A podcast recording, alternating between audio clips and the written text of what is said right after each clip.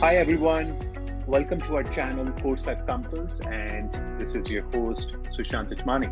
In today's digital and hyper-connected world, almost every enterprise is pitched with hundreds of marketing and analytics solutions almost every year. Each and every SaaS and license-based product vendor is striving for a bigger and bigger percentage of the share of wallet of their buyer persona. But unfortunately, a very small percentage of vendors are managed to close a respectable deal. If you look at the B2B sales funnel for any mid-sized to large product company, a significant percentage of leads are not able to cross the first two chasms of the B2B sales funnel. And if you go deeper, there are multiple reasons behind that. It could be improper positioning, an unclear value proposition, a lower brand equity, or even a poor content. To discuss more on these reasons and how to put together a right team mix to ensure a better positioning of the product and expedite the conversion process, we have with us today Joseph Sursa, who is a consultant, an analyst, a storyteller, and a highly seasoned sales professional managing the EMEA sales operations for Course5 Intelligence. Joseph, it's a pleasure to have you again with us on the podcast and looking forward to have some great insight. Thank you, Sushant. As always, I am, excited to be here with you. Um, and as you mentioned, I've been in the business now for, for a few years, specifically for go to market with products and services. It's been over 20 years, so I'm very excited to be part of this conversation. Great. So, Joseph, before we start, uh, happy Thanksgiving to you and your family and all our wonderful listeners. Indeed. The same to you. So, so Joseph, I know you have been working in this industry for uh, many, many decades now and have played multiple roles as a consultant, as an analyst. And I think if you look at your in the, the, earlier days of your professional journey, you have done some really good hands-on stuff with a lot of product companies. And for the last few years, you have been playing a lot of active role in the sales and product marketing. So just just help me understand that how this whole product business is evolving and how this industry is transforming over the years. If you could just share some of your experiences on that. Sure. Um, so if we just you know cover some of the basics first, and then we can talk about some of the trends and some of the evolutions. So um, something that I've coined um, a while back, and I call it the Holy Trinity. And the reason why I was trying to find a catchy uh, title is because I wanted it to be memorable. And essentially, what I mean by that is the bringing together of the product marketing folks, product management folks, and the sales folks. So something that um, is being a very well known opportunity and challenge is how do you get those three teams to work together um, in harmony um, step by step as they take products to market, as they build the funnels that you refer to, and as they grow their uh, influence and, um, and revenue plans in their particular segments. Um, and that Holy Trinity does vary a little by the product that we take to market. Um, in the conversation today, we are predominantly focusing on technology products because that's the that's what Course5 is all about. Um, and so that, that combination of people have got to solve for a couple of things. In the early parts of the journey, it's about product fit and product market fit. And then the latter stages is about that repeatability, that scalability, and that profitability uh, growth that they need as the years roll by and, um, and need to continue to build on the strengths of those early days. And in these early stages, it is quite tricky, as you highlighted, to to achieve that product and market fit. Um, and in, in simple terms, it is all about identifying the pain that we want to solve for in our marketplace and then winning those early few clients let's call them a dozen clients. And then between that journey and the product development, we can claim that we have entered that product market fit. So we have enough clients that have invested and bought and used it. We've got some feedback from real examples, and we are addressing a particular pain. That's the early stages. And then after that, we need to start scaling the operation. Um, and so that means understanding where our customers are, where our customer expectations are, where the market is going, where the competition is going. So it becomes a little more complex because there's more variables. But in essence, that's the heart of the um, that journey that uh, that we're tackling here. Um, in terms of where things have changed, uh, there's been many areas. I'll pick one, and then maybe you can you can add to it if you wish. But that relationship of trust.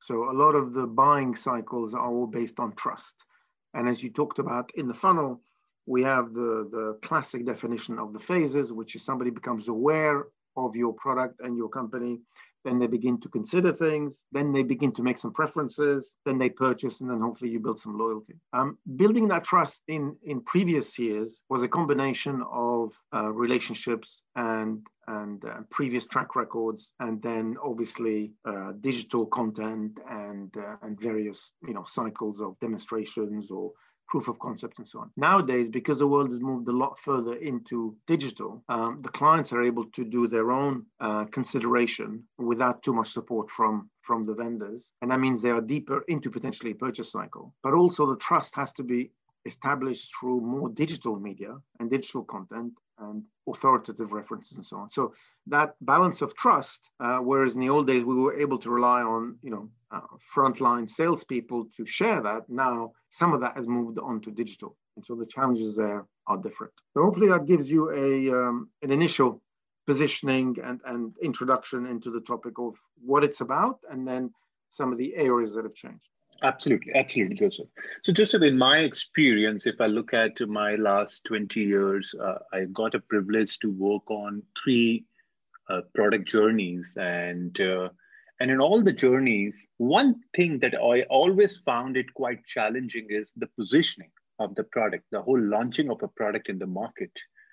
And irrespective that how good your product is, how strong your value proposition is, or how well versed with you are with your features the moment you launch it it's it, it, it it's a completely different ball game and uh, understanding that the, the emotions understanding your buyer personas it's so so critical in today's landscape because there are so many products are already there in the ecosystem. And our buyer personas are being pitched almost every year by hundreds of different vendors. Now how are you going to cut that noise? And how are you going to come out of that noise and position that's always been my biggest challenge in the last 20 years.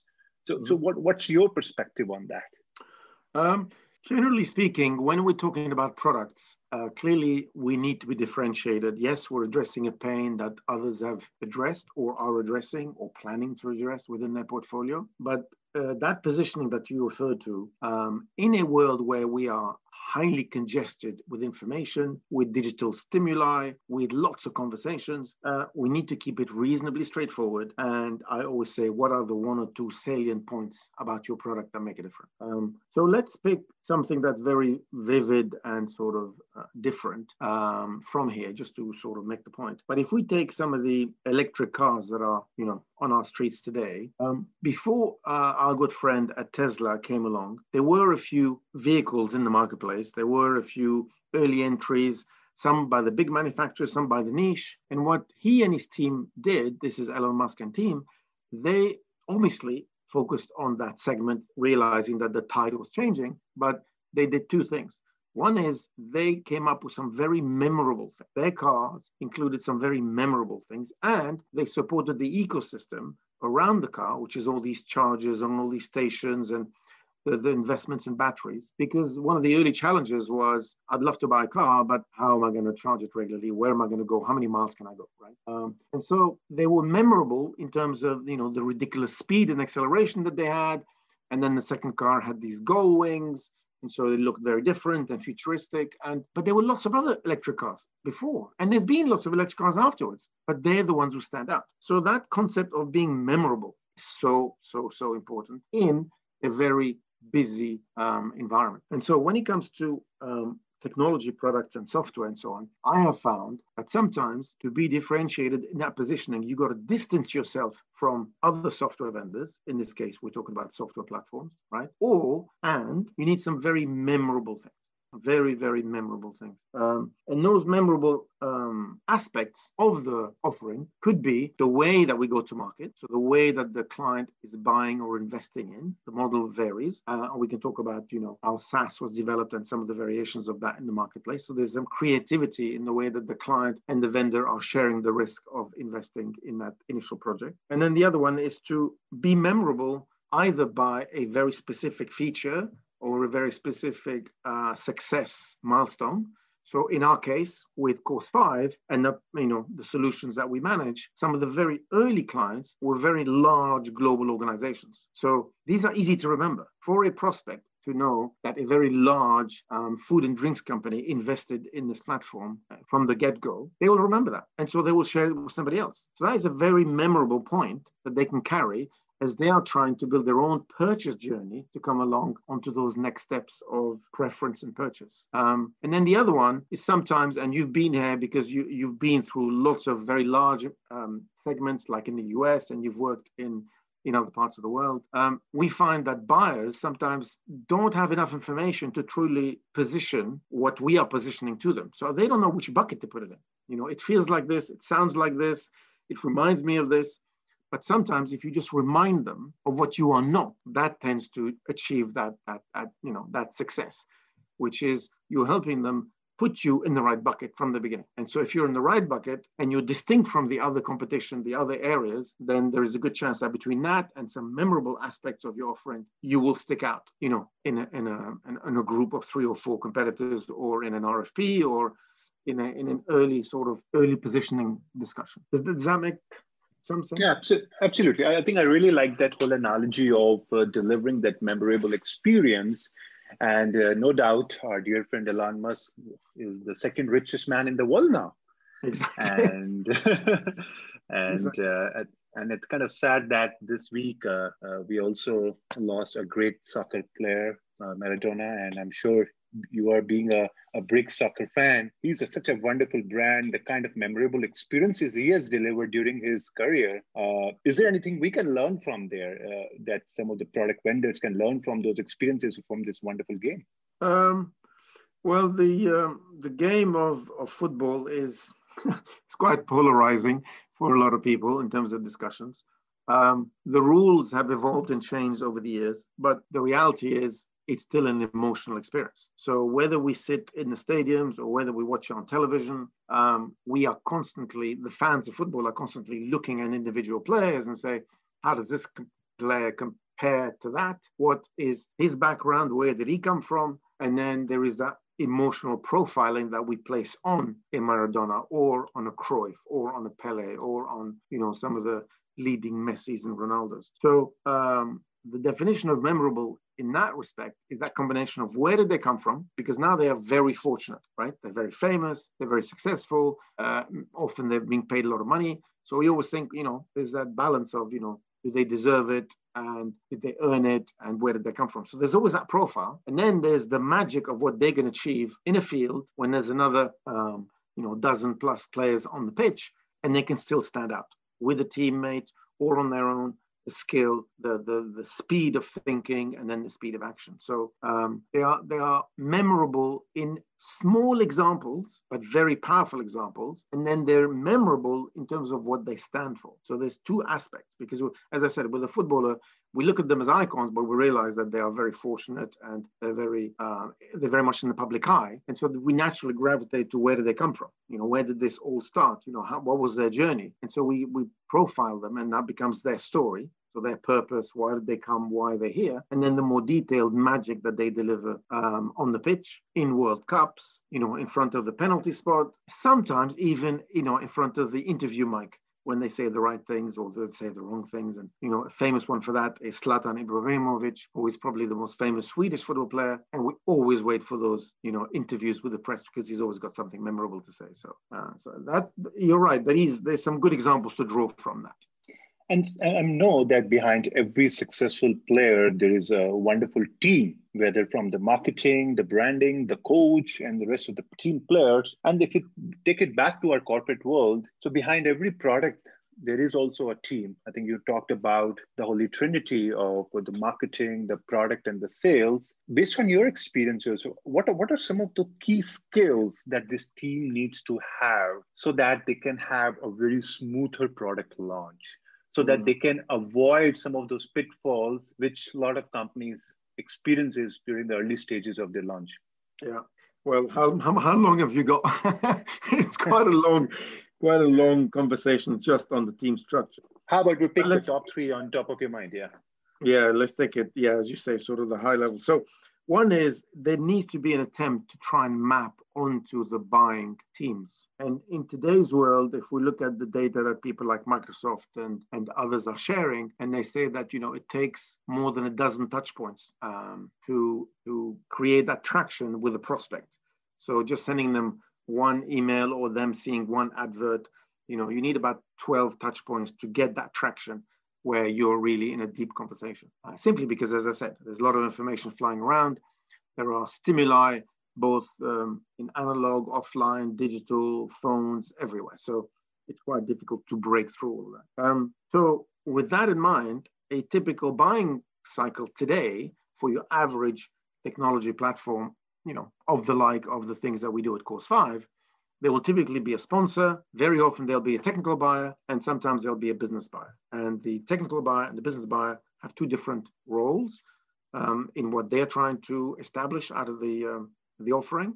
And then there's a sponsor who's holding the, the, the budgets for the for the long term and the strategy and the um, and the roadmap. Um, so there's there's one side which is how do we map onto that? You know, do we put one salesperson to speak to all of them? That's a bit tricky because sometimes they don't even talk the same language uh, and they don't have the same terms of reference. So you might need at least two or three specialists from the vendor side, from our side, where they differentiate. So one of them might be more technical, and they talk about some of the more technical aspects of the of the platform, either its integration or its deployment, or the way it, it's managed, or the way that it you know it works. And then we got you know environments, the cloud, and all these things. Then we got somebody who's more managing the implementation. So this is now project management, uh, the delivery. Um, what does the first six months look like? What does the first year looks like? And so they're more hands-on with the people who are going to be using it. So the super users and the users. And then there is the more strategic side, which is relating to the sponsor and some of the strategic roadmaps that they have. So that's one conversation to have, and that's one place definitely to prepare for and to be ready for. The other one is a lot of this does not find any airtime unless you have an evangelist at the front end. So any product, in my experience, you got a good evangelist at the front end, you got a much better success rate of actually getting into the right conversations, getting in the right forums, whether it is a conference or it's a meeting or it's a um, a brown paper bag session that a lot of corporates run where they invite vendors to describe you know some of their new innovation uh, you need an evangelist so um, the evangelist is all about storytelling. Um, people don't see them as sales. They don't see them as um, somebody who's trying to get, you know, some some commitment. The evangelist is there to describe amazing stories, inspiring stories, um, engaging understanding of the problem, engaging understanding of the pain points of certain enterprises. That's what the evangelist is. And people will come and ask questions. They will engage with this person because he's interesting or she's interesting or um, she's got a lot of experience in that domain or, or she's cracked the problem in a previous company or um, she has met a lot of customers and interviewed a lot of prospects. So the evangelist is an important one, and then mapping onto the um, to the uh, to the buying cycle. So that's the product side, product team, if you want. Um, then we have product marketing, and then we have um, product management. So they're more um, sort of specialist areas. Um, I think the best way to, to to describe that, because as I said, you know, just to keep the the minutes down, we all can imagine that we take to market a product, and we have marketing running maybe some positioning or maybe some high level branding we got marketing, possibly running some webinars, maybe the old podcast. Um, obviously, we're investing in SEO because we want the name of the product to be um, memorable and come up on the right page at Google and on Bing and and we run events and trade shows. One thing I've learned is that all these activities between product marketing,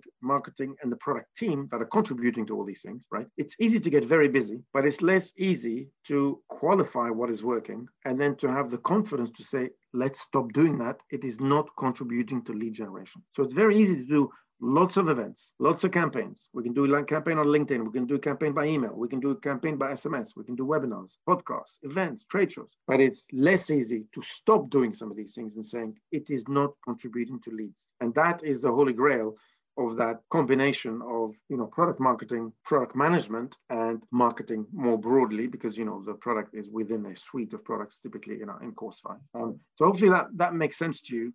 Um, and that is quite difficult to to achieve and you know you need some serious confidence and experience. no absolutely. Absolutely joseph. And uh, and joseph based on what i have experienced lately I was reading an article where they mentioned about the whole product business has become a storytelling business nowadays. And I think the vendors have learned this art of storytelling. And I think that there's a lot of evolution has happened. And this whole, uh, the concept of empathy, the storytelling, almost from small to large vendors, they are, I think, practicing it. They're trying to inculcating in each and every messaging that they are publishing, either through social, either through uh, maybe your paid search or SEOs, and even through other channels. I think the, the, the, industry is becoming more and more competitive, and people are learning the whole traits of the business. But I was in a meeting with uh, a very famous Gartner analyst recently, and he talked something very interesting that uh, most of the the CIOs and the CDOs are pitched with so many interesting stories every year. Yep. And the sad part is that they end up investing in a lot of solutions. But after a few months or after a year of deployment and everything, then they realize that, oh my God, it's not a technology game. Ultimately, these are just the enablers. What we need is still those humans to take action. And lately, in the last few years, we have started discounting those real human capital, those real decision makers, those action takers and put a lot of energy and investment behind the technology. So, so the things have to change in the next few years. I think the human capital is the most critical part because without them, it's very difficult to see a true ROI out of that investment because you need people to take action. So, are you seeing the similar experiences in your in your area? Absolutely, absolutely. So, it's a very good point. Um, so at one end, there is a conversation about customer expectations, right? And then what a lot of vendors do is then they focus on the ideal customer profile, which is a good thing, right? So customer expectations in this highly competitive space, people want ROI within six months, average. Um, they want things working in their environment on average. They want to stay away from black boxes on average. Um, they would prefer not to be in the bleeding edge. You know, they want to know that another couple of customers have onboarded. Um, and so they've got this, this ideal set of expectations that a lot of customers are, are getting into, right? As, as they've bought many, and as you said, some of them have not worked out or have not worked out the way they wanted to, right? So what a lot of people, vendors do is they design an ideal profile. And so they pick, you know, the segments, the shape and size of the business, the personas, any prerequisites. So in our case, cloud, you know, has the company got a, a mature footing in a cloud environment? Um, that would be one of our prerequisites. And then what is their go-to-market? I, what is the client's go-to-market so that we can understand how to operate within their environment, right? Um, so the customer expectation is on one side of the equation. But what we have learned over the years is that, as you say, automation is only as good as it gets. What we really need is adoption and then utilization of the solution. And if we expect all of that to happen at the end of the implementation cycle, by then, either people have walked away from the excitement or because, you know, we could be months into the implementation or the team has changed, or the stakeholder and the sponsors have changed. And that does happen. And so, in order to maximize adoption and the delivery of a high impact solution, a lot of the discussions about the actions we take with the solution, with the results that the solution is producing or helping us produce, and then the adoption have to happen really early on. Uh, and that is one thing we've learned is that the storytelling about what it can do is one thing, but then there needs to be an ongoing storytelling about how to best use it, how to best deploy it, how to best integrate it quite early on, right? Um, I've seen it done literally, you know, as part of the business case. So the business case is is the final sort of, um, you know, official process that um, that a buyer will take, and even then, they would like to understand adoption, rollout plans, integration, um, how are these actions need to be taken by the team that's going to be using it? You know what is the definition of the super user? What do we expect? What is a, a day in the life of what is a month in the life of? Not what was traditionally done which is you deliver all the automation and then you advise people okay this is how you use it. That has proven to be an inadequate way of ensuring um, that stickiness that we all want from those products in the first six months and you know, 12 months Absolutely. And uh, just before we uh, go to the last stage of our conversation, I just wanted to ask you one more question. I know uh, in today's landscape, uh, the number of win opportunities are always very, very small percentage as compared to the losses that happens. And, and, and the whole win-loss analysis has become a very critical part of any product business that how we can learn from our failures how we can become that learning organization mm. and uh, and capitalize on that knowledge by speaking to some of the prospects or the people who are already using our products. So is there any kind of a standard framework that you follow any your, your any of your lessons learned that how the product companies can do a more effective win loss analysis? Yeah. So um, at the heart of this is essentially a set of feedback loops because to only track it at a you know crm level you know we won that one this one got this far in the funnel and then we we didn't win that one is not enough right um, if the product's been running for you know five years and we have a lot of data, and then we want to track it at a high level in CRM, maybe. But if your product has been in the market for a couple of years and it's still early days, you need feedback loops. Now, feedback loops, I know you're a big fan of uh, because you've actually built it into your product. So I know how, how, how important it is to you. But feedback loops are about getting two way exchanges with your prospects, whether things work out or not, whether you're at the beginning of the cycle, in the middle of the cycle, or towards the end of the buying cycle, and then it doesn't you know, progress onto a purchase. Um, all of that is based on good relationships, good interpersonal relationships where we are being crystal clear we're being very transparent and we are helping them in their buying journey just as they are helping us with understanding the scope that is priority for them. Um, so in terms of framework, it is about you know taking note and and instigating these feedback loops, ideally in every journey, in every conversation we're having with with leads and with prospects and with hot hot uh, prospects. Um, I have an example literally from last week where we've been talking with this um, large um, sort of electronics company that uh, does with um, heating systems and air conditioning and, and other sort of uh, similar uh, products in the marketplace. Um, and we've been talking for, for um, a couple of months about a, an opportunity in competitive intelligence. Um, and during our conversation, something came up on their end, and they were told that another division of their company may be able to provide something equivalent to what we're doing, right? So they decided maybe the best thing to do now is to step away from, from you guys. Uh, we're going to go and explore what this other opportunity or other source of uh, support is. And then we may talk to you sometime next year, right? Now, because the relationship was very good and very transparent, and we've been talking for, for a couple of months, um, my team went back and said, look, while you're exploring the other one, why don't we also produce some examples from what our competitive analysis services can produce? And that way, come early next year, which is early 21, uh, you will have two things to compare, right?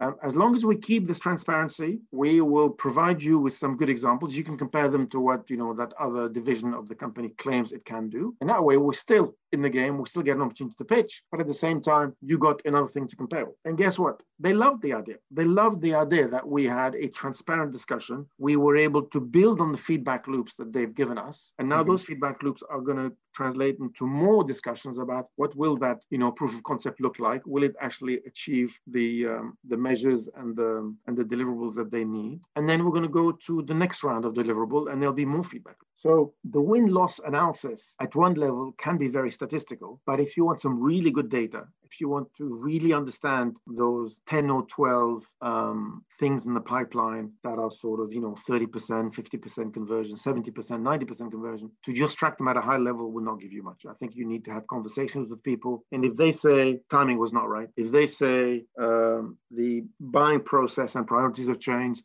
if they say um, the value add ROI that we were hoping for doesn't quite add up to what we were looking at because you're focusing more on e-com and we're focusing more on something else, um, that is great valuable feedback. And that goes into that win-loss analysis. So that, that, that's my experience. That's been my experience in adding a lot more detail and color to it. Thanks, Joseph.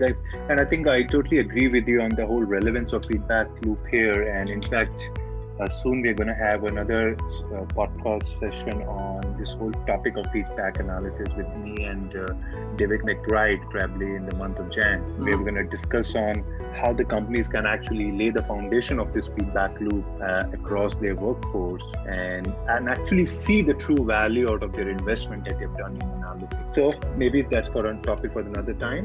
But thank mm-hmm. you, Joseph. Thanks for these uh, great insights as always. And uh, I wish you Thanksgiving once again. And to all our listeners, if you have any questions, any comments, any feedback on this uh, on this podcast, you can always share your experiences with us on our website and you can go to our channel, Course 5 Compass. And Joseph, thanks once again. Have a lovely Thanksgiving weekend and enjoy with the family. Thank you, Sushant. Same to you and to our audience, wishing you all fruitful go-to-market plans and related product endeavors. And as Sushant said, if you need to, to reach out to us or leave us any updates, um, you can find us at www.course5i.com. And uh, speak to you soon. Thanks again. Take care, guys.